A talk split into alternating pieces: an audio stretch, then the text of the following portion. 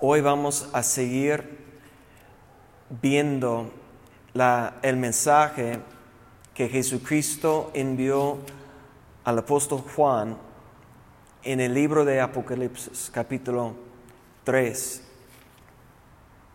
Y nada más para recordar lo que hemos visto, en una manera muy rápida lo que hemos visto, es que Jesús está diciendo a cada una de, la- de las iglesias, conozco tus obras, pero las obras no son solamente la cosa que importa, porque todas las iglesias en ese momento que Jesús está hablando tienen obras que delante de la, de, del- del visto, de la vista de los hombres sean, parezcanse que sean buenas obras.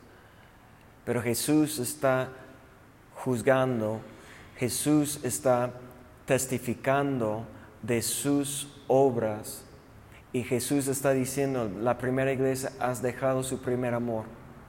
Entonces lo que están haciendo no es por amor, solamente es por una obligación o por la vista de los hombres, para la alabanza, para el reconocimiento del hombre y no para agradar a Dios. Entonces esa abre la puerta al pecado, que el pueblo puede ser seducido por las tentaciones que hay en el mundo. Y eso puede abrir a la iglesia al engaño de los falsos profetas y falsas doc- doctrinas que puede llevar a la iglesia a una muerte espiritual, una separación de Dios, mientras que sigue haciendo obras, haciendo los ritos y, y- los hábitos religiosos que no hay espíritu en el cuerpo de Cristo, no hay espíritu, hay una separación. Entonces es lo que estamos viendo. Y hemos visto cinco iglesias. Esos son los cuatro mensajes a las iglesias que Cristo está reprendiendo. Pero a la otra iglesia, Jesús dijo, yo conozco tus obras. Y comenzó a decirles que ellos van a sufrir o padecer un tiempo de aflicción, un tiempo de tribulación, pero sabemos que dijo, pues yo, Jesús reveló que yo morí, pero resucité. Y eso es para explicar a la iglesia que cuando hay muerte, muerte no espiritual, sino la muerte a, a la carne, a los deseos, deleites de la carne, las pasiones de la carne, el pecado en nuestra vida, cuando hay una muerte, una separación de en, en nosotros del pecado, es cuando ya en nosotros estamos volviendo al primer amor. Porque amor, ¿cómo mostró Dios su amor? Enviando su Hijo para morir en la cruz. Entonces, la muerte es la muestra de amor cuando nosotros estamos muriendo al pecado. Entonces, lo que vamos a ver, esos son los mensajes, mensajes que hemos visto de las primeras cinco iglesias. Estamos en Apocalipsis capítulo 3 y quiero que leemos el mensaje a la iglesia de Filadelfia. Mire lo que dice en verso 7, Apocalipsis 3, 7. Escribe al ángel de la iglesia en Filadelfia. Esto dice el santo, el verdadero, el que tiene la llave de David, el que abre y ninguno cierra, y cierra y ninguno abre. Verso 8 dice, yo conozco tus obras. He aquí, he puesto delante de ti una puerta abierta, la cual nadie puede cerrar, porque aunque tienes poca fuerza, has guardado mi palabra y no has negado mi nombre. Y he aquí yo entrego de la sinagoga de Satanás a los que se dicen ser judíos y no lo son, sino que mienten. He aquí, yo haré que vengan y que y se postran a tus pies y reconozcan que yo te he llamado, te, perdón, que yo te he amado. Verso 10, por cuanto has guardado la palabra de mi paciencia, yo también te guardaré de la hora de la prueba que ha de venir sobre el mundo entero para probar a los que moran sobre la tierra. Y aquí yo vengo pronto.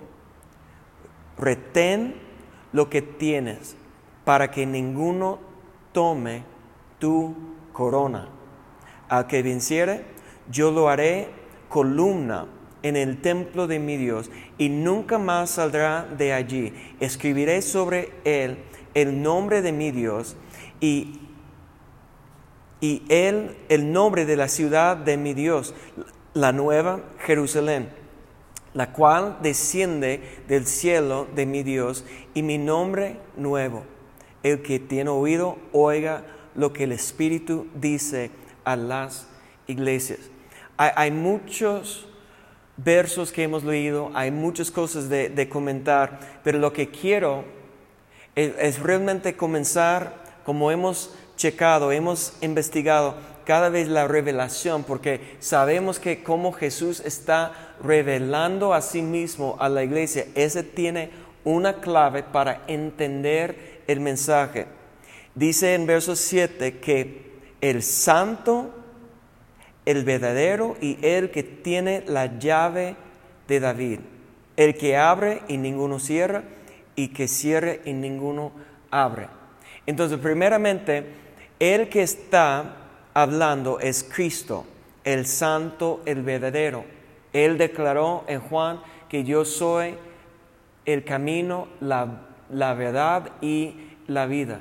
Entonces, Él está proclamando quién es la verdad, el verdadero, y dice el que tiene la llave de David. Sabemos que en los evangelios que mucha gente clamaron a Jesús, estaban clamando, Señor, hijo de David. ¿Por qué? Porque es del linaje de David. ¿Quién era David? David era el rey que Dios le prometió, no porque nunca pecó o tenía una vida sin pecado, sino que David era el rey que conoció cómo arrepentir.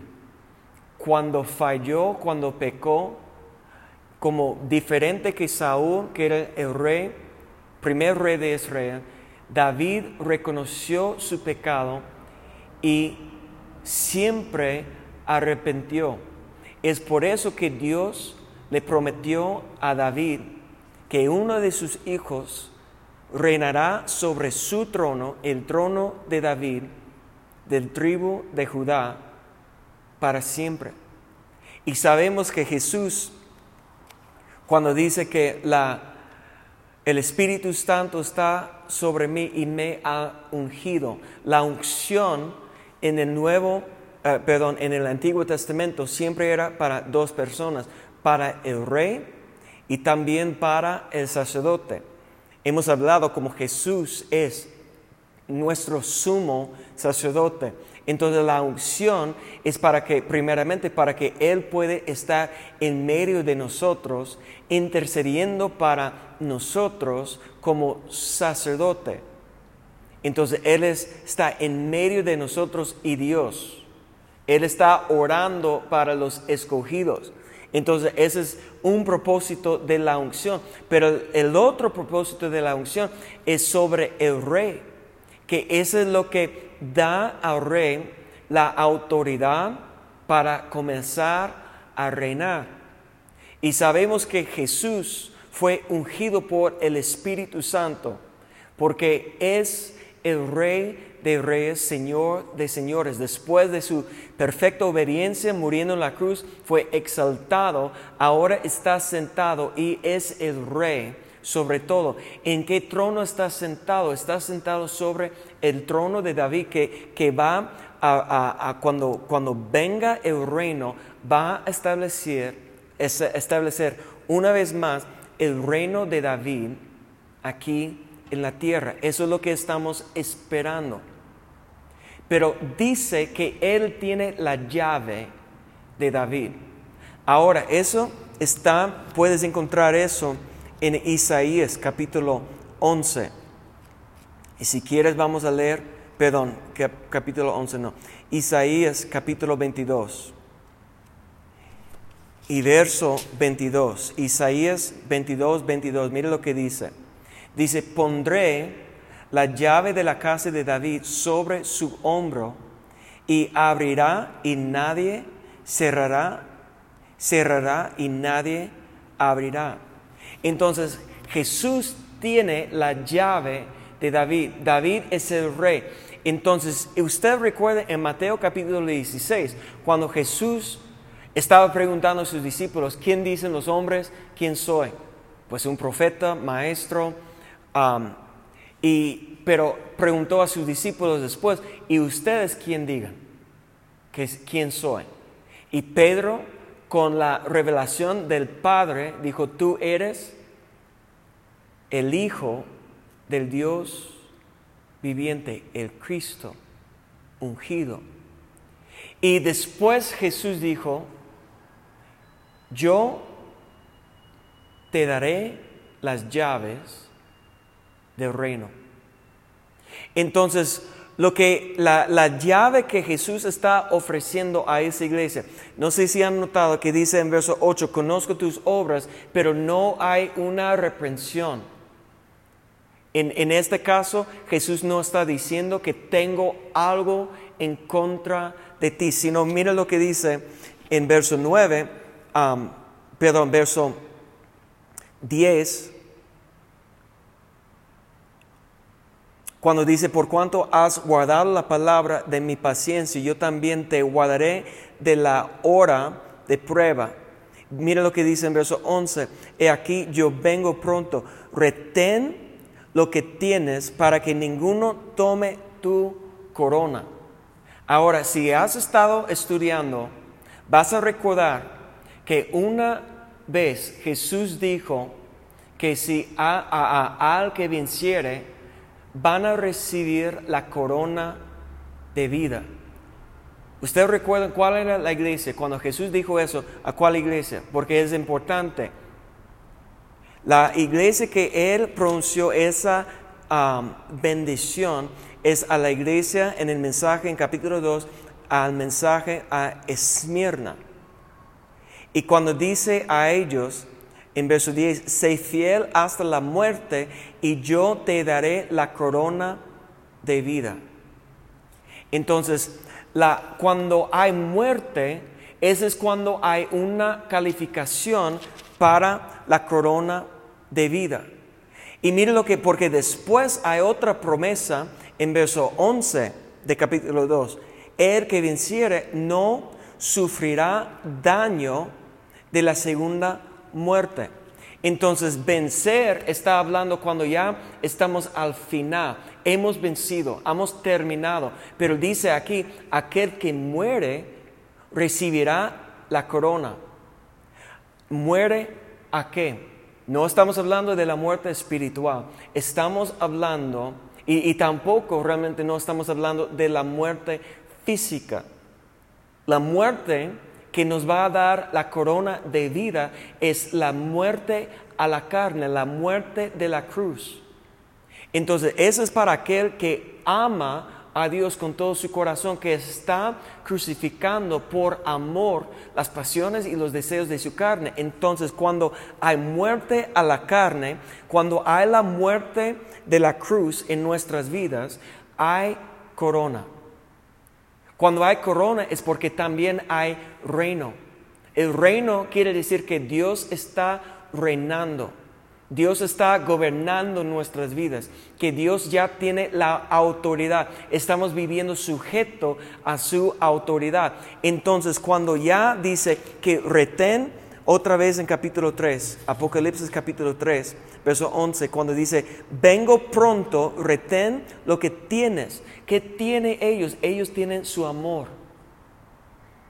Tienen amor y todo lo que están haciendo es por amor a Dios.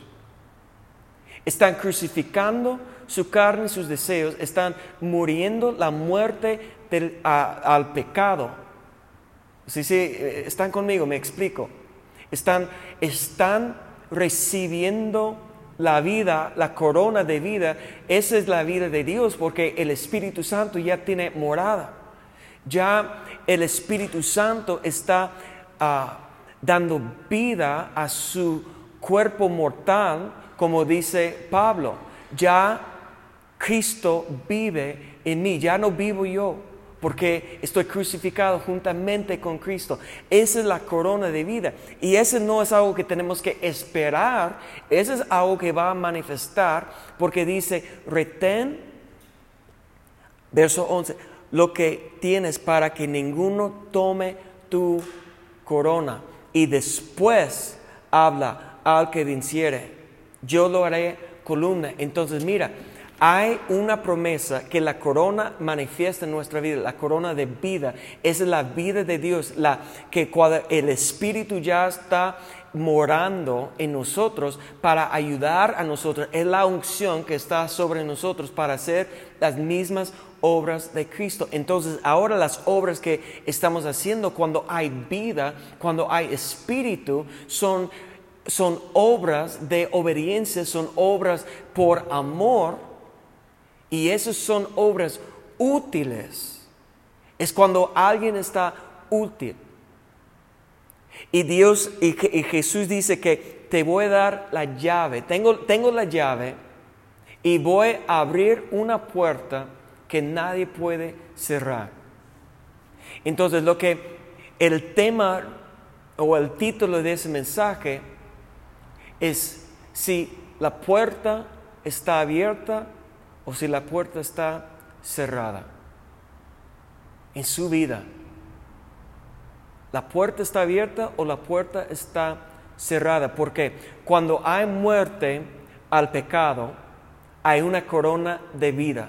El Espíritu está morando y eso nos da el poder, la unción del Espíritu Santo para ser útil, para que nuestras obras son útiles al Señor. Y cuando eso es la recompensa, lo que va a manifestar es una puerta. ¿Por qué? Porque Él tiene la llave. En Juan capítulo 10, Él dijo que yo soy la puerta de las ovejas. Es la entrada para entrar en el reino. Si nosotros, si estamos entrando, Él está abriendo la puerta para que nosotros podamos entrar en el reino y para que nosotros ya bajo el reino de Dios en nuestra vida podemos hacer las obras para ser útil al Señor. Y hay mucho más que podemos ver aquí en el mensaje a Filadelfia por ejemplo, cuando habla en verso 9 de ser que um, he aquí yo entrego de la sinagoga de Satanás a los que se dicen ser judíos y no lo son.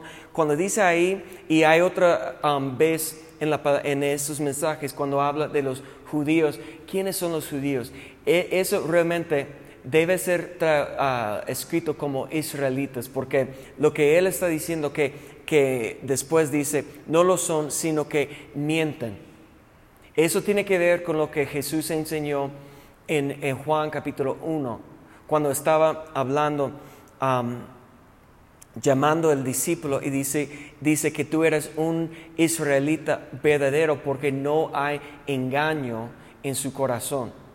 Entonces los, los, judíos verdaderos son los israelitas verdaderos, que no tienen nada que ver con su raza o con su sangre, que son, son hijos de Abraham físicamente, sino que, que no hay engaño, que no hay... Entonces, hay, hay muchas cosas que podemos comentar, pero lo que quiero es brincar al siguiente mes, mensaje a la iglesia, porque vamos a ver cómo están conectados.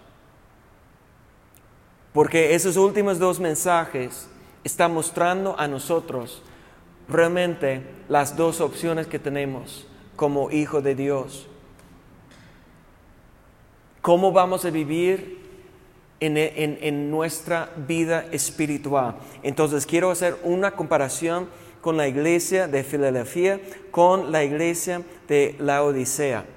Dice en verso 14,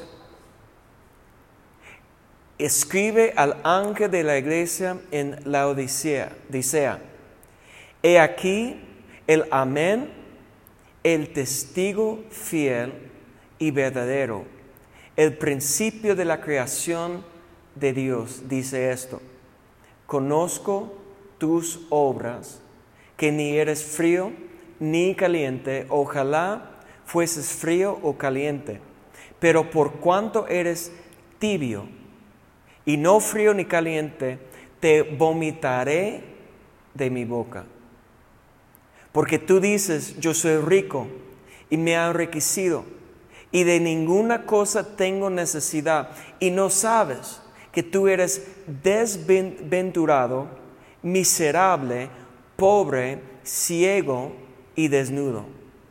Y por tanto, yo te aconsejo que de, de mí compres oro refinado en fuego para que seas rico y vestiduras blancas para vestirte, vestirte y que no se descubra la vergüenza de tu desnudez y unge tus ojos con colirio para que veas. Y reprendo y castigo a todos los que amo. Sé pues celoso y arrepiéntate. He aquí yo estoy en la puerta y llamo. Si alguno oye mi voz y abre la puerta, entraré a él y cenaré con él y él conmigo. Al que venciere, le daré que se siente conmigo en mi trono, así como yo he vencido y me he sentado con mi Padre en, el, en su trono, el que tiene oído, oiga lo que el Espíritu dice las iglesias. Entonces lo que podemos ver en ese mensaje que es totalmente contrario al mensaje a la iglesia que estamos viendo, a la iglesia anterior, la iglesia de Filadelfia. Filadelfia viene de la palabra fileo en el griego, que habla de un amor fraternal, un amor familiar. Eso representa el amor que debemos tener hacia nuestro prójimo que no sirve para nada si no tenemos el amor ágape, que es el amor de Dios. Ese es cuando estamos haciendo el sacrificio. Y cuando estamos haciendo el sacrificio de la carne es cuando nosotros realmente podemos comenzar a amar a nuestro prójimo. La iglesia, Filadelfia, ellos tienen ese amor. Están haciendo las obras y son útiles para Dios, para su obra. Pero la iglesia, la Odisea, dice que no son fríos ni calientes, que son tibios. No hay ninguna palabra que Jesús habla sobre esa iglesia buena.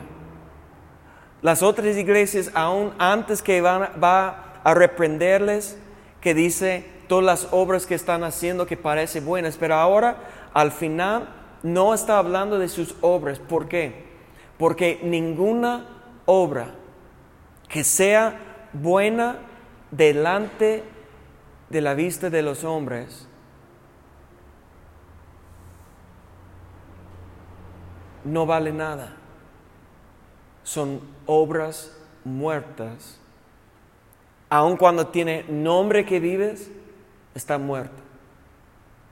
Aun cuando están haciendo muchas cosas, muchas obras, no sirve para nada. Entonces, esa iglesia realmente representa todas de las, las cuatro anteriores los que han dejado su amor, los que están viviendo en pecado, los que están viviendo bajo el engaño de los falsos profetas y los que tienen nombre, que, están, que viven pero son muertos. Esa iglesia representa todas las iglesias que están separados, cada persona que está viviendo lejos de Dios, que no tiene la vida, el Espíritu Santo, que no son morados para el Espíritu Santo. Y esa es una reprensión fuerte que Dios no, Jesús no puede decir nada bueno de sus obras. Solamente mire lo que dice 14, verso 14, la revelación. ¿Por qué dice así? He aquí el amén, el testigo fiel y verdadero, el principio de la creación de Dios. El principio de la creación de Dios quiere decir que Él está recordando a la iglesia quién es. Él es lo que nos creó. Y si recuerda lo que dice Efesios, capítulo 2, verso 10, que somos su hechura, que Él hizo su, su obra que nos creó para hacer las obras que Dios preparó desde antemano, desde el principio. Y cuando dice el amén, amén no es solamente decir de acuerdo, solamente es, realmente amén es para decir que hazlo como adelante. Entonces está ah, pronunciando que vamos adelante. Cuando dice el testigo fiel y verdadero, aquí es lo que quiero enfocar. Jesucristo es el testigo fiel y verdadero. ¿Por qué eso importa? Mira lo que dice en Hebreos capítulo 11. En Hebreos capítulo 11, en el capítulo de los héroes de la fe, que nos enseña sobre la fe, mire lo que dice en verso 2. Por la fe entendemos haber constituido el universo por la palabra de Dios, de modo que lo que se fue, se fue hecho, perdón, estoy, una disculpa, estoy perdido. verso 2 dice, una disculpa, 11.2, porque por ella alcanzará buen testimonio los antiguos. Disculpa por, por el error, pero mira, enfócate conmigo. Jesús Cristo está revelando a sí mismo como el testigo fiel y verdadero. ¿Qué hace un testigo? Un testigo da testimonio desde su perspectiva. ¿Sí o no? Esa es la definición, es lo que hace un testigo. Cuando vas a un tribunal y alguien se llama para, hacer, para dar su testimonio, es testigo, está dando su testimonio, lo que ellos vieron. Entonces a esa iglesia Jesucristo está revelando una vez más que Él es el testigo. Cuando Hebreos habla que, que los antiguos tienen buen testimonio. ¿Testimonio de quién? ¿Quién está viendo su vida? ¿Quién ha dicho siete veces a la iglesia aquí en Apocalipsis capítulos 2 y 3? Yo conozco tus obras. Es Jesucristo. Él es el juez Juan capítulo 5, verso 22. Es Él quien va a dar testimonio en contra de nosotros. Cuando están abriendo los libros, van a ver Él y va, Él va a dar testimonio si todo lo que sale es verdadero, si es la verdad o no. Y eso es algo tan importante porque Él está revelando a ellos, yo soy el testigo, fiel y verdadero, yo voy a dar cuenta a ti. Él va a revelar a nosotros todas nuestras obras. Van a abrir los libros. Dice, yo conozco tus obras. Y cuando habla aquí que, que prefiere que seamos frío o caliente, pero porque somos tibio, nos va a vomitar. Hay, mucha, hay muchas teorías. Aquí habla de la historia, eh, historia de la Odisea y, y habla de... Yo he escuchado, por ejemplo, que hay vientos fríos y hay vientos calientes. Yo he escuchado eso que hay fuentes con agua caliente que son para, um, para la sanidad, para terapia, que pueden meterse y tiene, tiene um, propósito de, sanar, remedio, y los, el agua fría tiene otras calidades para, para um, lavar, para tomar, y eso, y hay agua tibio que está en los estanques de los acueductos que están saliendo y que sabe feo, que no tiene, no, es útil, no es agradable. Y, y si piensas en eso, realmente lo que Jesús, yo prefiero, dice, frío o caliente, pero porque son tibios, te voy a vomitar. Lo que podemos decir es que el tibio le da asco, que no es útil, no le sirve. Entonces tiene que expulsar de sí mismo tibio. Y, lo que, mira, yo quiero regresar a lo que no vimos o no enfocamos mucho la semana pasada, pero la semana pasada cuando vimos el mensaje a Sardis, cuando Él está reprendiendo ellos, dice en verso 3, Apocalipsis capítulo 3, verso 3, pues si no velas, vendré sobre ti como ladrón y no sabrás a qué hora vendré sobre ti, pero tienes... ah, ah, perdón, es que ayúdame a buscar dónde habla que, que va a borrar sus nombres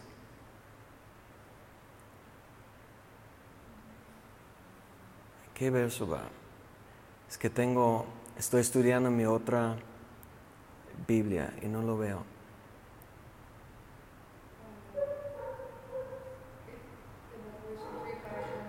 Sí, verso, perdón, ahí está. No está. La luz no está buena. Una disculpa. Mira lo que dice en verso 5. El que venciere será vestido de vestiduras blancas y no borraré su nombre del libro de la vida. Entonces hay la posibilidad que va que Dios puede borrar, quitar el nombre del libro de la vida por porque el testimonio de ellos tiene nombre que vives, pero estás muerto. Entonces, su nombre de los que están muertos, Dios va a borrar sus nombres del libro. Y entonces aquí lo que Él está diciendo, que voy a vomitar de mi boca los que son tibios. Y eso, una vez más, nos da una advertencia que Jesucristo, que eso no, no es un juego, que nosotros debemos tomar serio nuestra salvación, como dice en Hebreos, que con que temblando, o perdón, en Filipenses, temblando, contemplando nuestra salvación. Pero esa reprensión, aun cuando es tan fuerte, sale de un corazón de Dios. Mire lo que dice Él, aun cuando no tiene nada bueno de decir, dice al, en verso 19 de capítulo 3, reprendo y castigo a todos los que amo.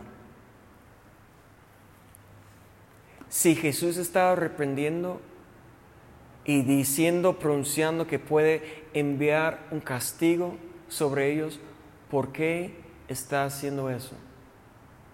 Porque Él le ama. Aún el pecador que está, en ese caso, está, es parte de la iglesia, y han tenido un encuentro con el Señor y aun cuando ya están alejando, Él ama ellos, está dando a ellos un tiempo, un espacio para arrepentir, para volver al camino. Y si Dios, si Jesús todavía está ofreciendo eso, es algo que nosotros necesitamos tomar en serio. El problema es lo que dice verso 17, porque tú dices, yo soy rico y me ha enriquecido y de ninguna cosa tengo necesidad y, y no sabes, mira lo que dice el verso 17, no sabes que tú eres desventurado, miserable, pobre, ciego y desnudo. Cuando dice que no sabes, ¿qué está diciendo? Que son engañados. Están viendo sus vidas naturales. Ellos están declarando que soy rico. ¿De qué está hablando? Probablemente porque la historia nos dice que esa ciudad era una ciudad muy rica, con muchas riquezas. Y lo que se llama hoy en día, hasta el día de hoy, la iglesia, bendición, porque tienen una abundancia de cosas materiales. Ellos están engañando a sí mismos pensando que son rectos delante de Dios, porque esa es una bendición. Mira la señal de la bendición que tenemos riquezas, que tenemos cosas materiales. Pero ¿qué dice Jesús? Dice, son desventurados. ¿Qué quiere decir? Que es contrario a la bienaventurados al pobre del Espíritu, que va a, recibir su herencia del reino de Dios. Dice después, miserable. ¿Recuerdas que la semana pasada hablamos de, de la cultura del reino, que es la justicia, paz, gozo, alegría del Señor? y poder. Pero ¿qué dice aquí? Miserable. Alguien miserable no tiene poder, son débiles, no tiene gozo, no tiene alegría porque no hay reino. Miserables, dice pobre, pero eso no está hablando de, del pobre que va a entrar en el reino, ni está hablando del pobre de cosas materiales, terrenales, sino de qué? Que no tiene las riquezas de la bondad, de la misericordia, de la gracia, del perdón de Dios operando en su vida. Son pobres, son ciegos, no tienen sus ojos alumbrados, no puede ni ver a sí mismo en el espejo, no puede discernir la condición espiritual y al final dice desnudo, no tiene nada, los vestidos de justicia. No tiene la gloria de Dios cubriéndose. Y, y, cuando Jesús habla aquí en el verso que sigue, compres de mí oro refinado en fuego.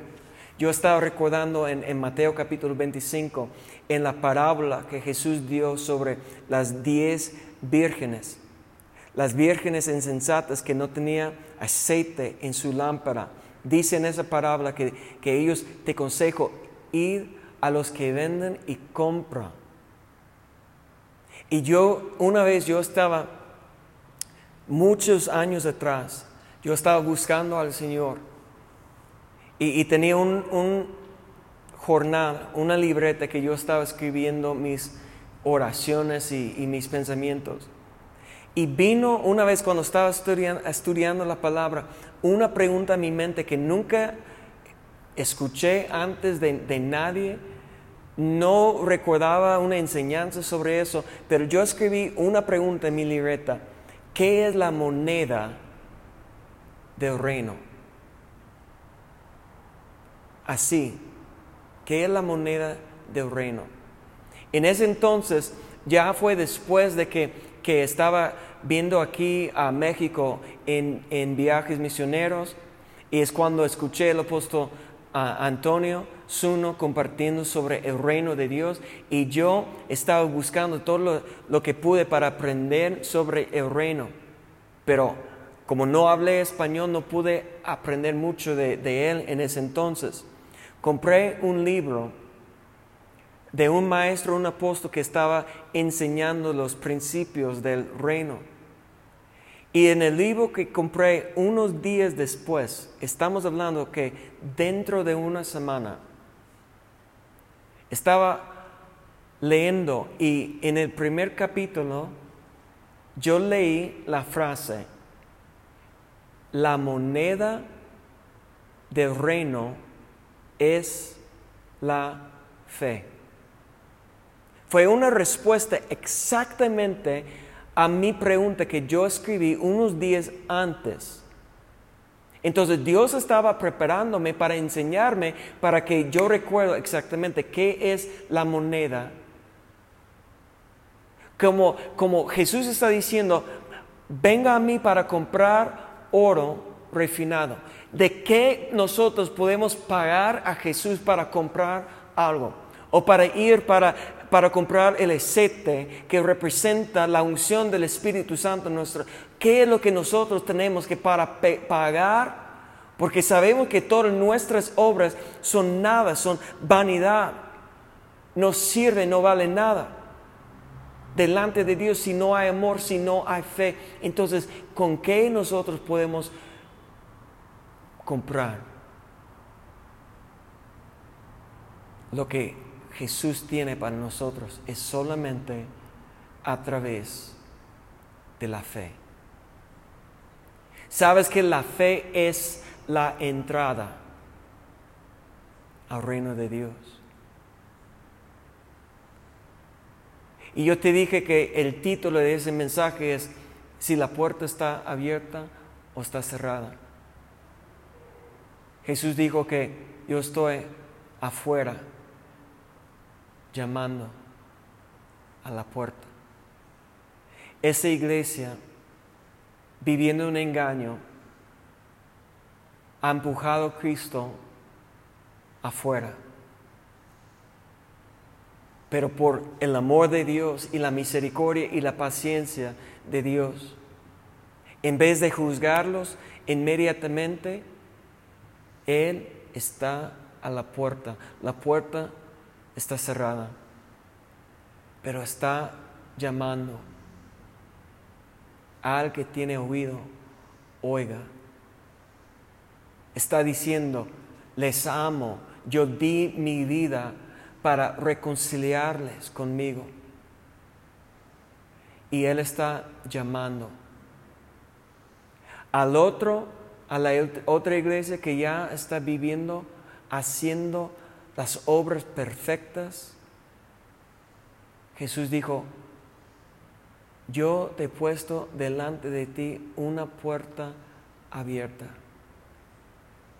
Esa puerta está hablando de, de la progresión que estamos avanzando, que ya estamos alcanzando los niveles espirituales, que estamos avanzando adelante, haciendo la obra, porque ya somos útiles.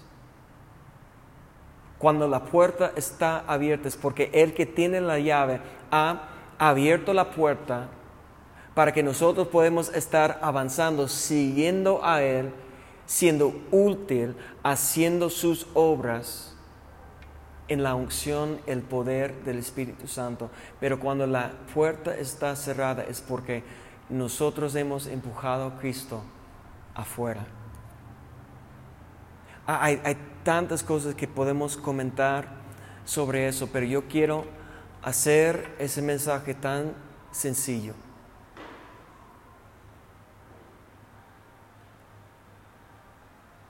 Jesús quiere abrir la puerta al reino que nosotros podemos avanzar. Quiere dar a nosotros las llaves del reino Jesús dijo que las puertas del infierno no puede vencer el reino de Dios. Y Jesús está llamando a nosotros, pero si estás viviendo en la carne, haciendo obras pero sin amor, si hay engaño en su corazón, oiga lo que está diciendo el Espíritu. Está llamando, está en la puerta, llamando, para darte ese tiempo para arrepentir, para buscar esa pasión y amor para servir a Dios por amor, para entrar en el reino, para sujetar su vida a la perfecta voluntad, para abrir su oído, para escuchar lo que está diciendo el Espíritu y para ser fiel a Dios. Todos tenemos que vencer, vencer la carne, nuestra debilidad. Jesús dijo, aun cuando son débiles, han guardado mis mandamientos. Porque Él, cuando soy débil, su poder está perfeccionado en mi vida. Eso es lo que Jesús está ofreciendo. Él está tocando, está llamando a todos que volvemos a su camino.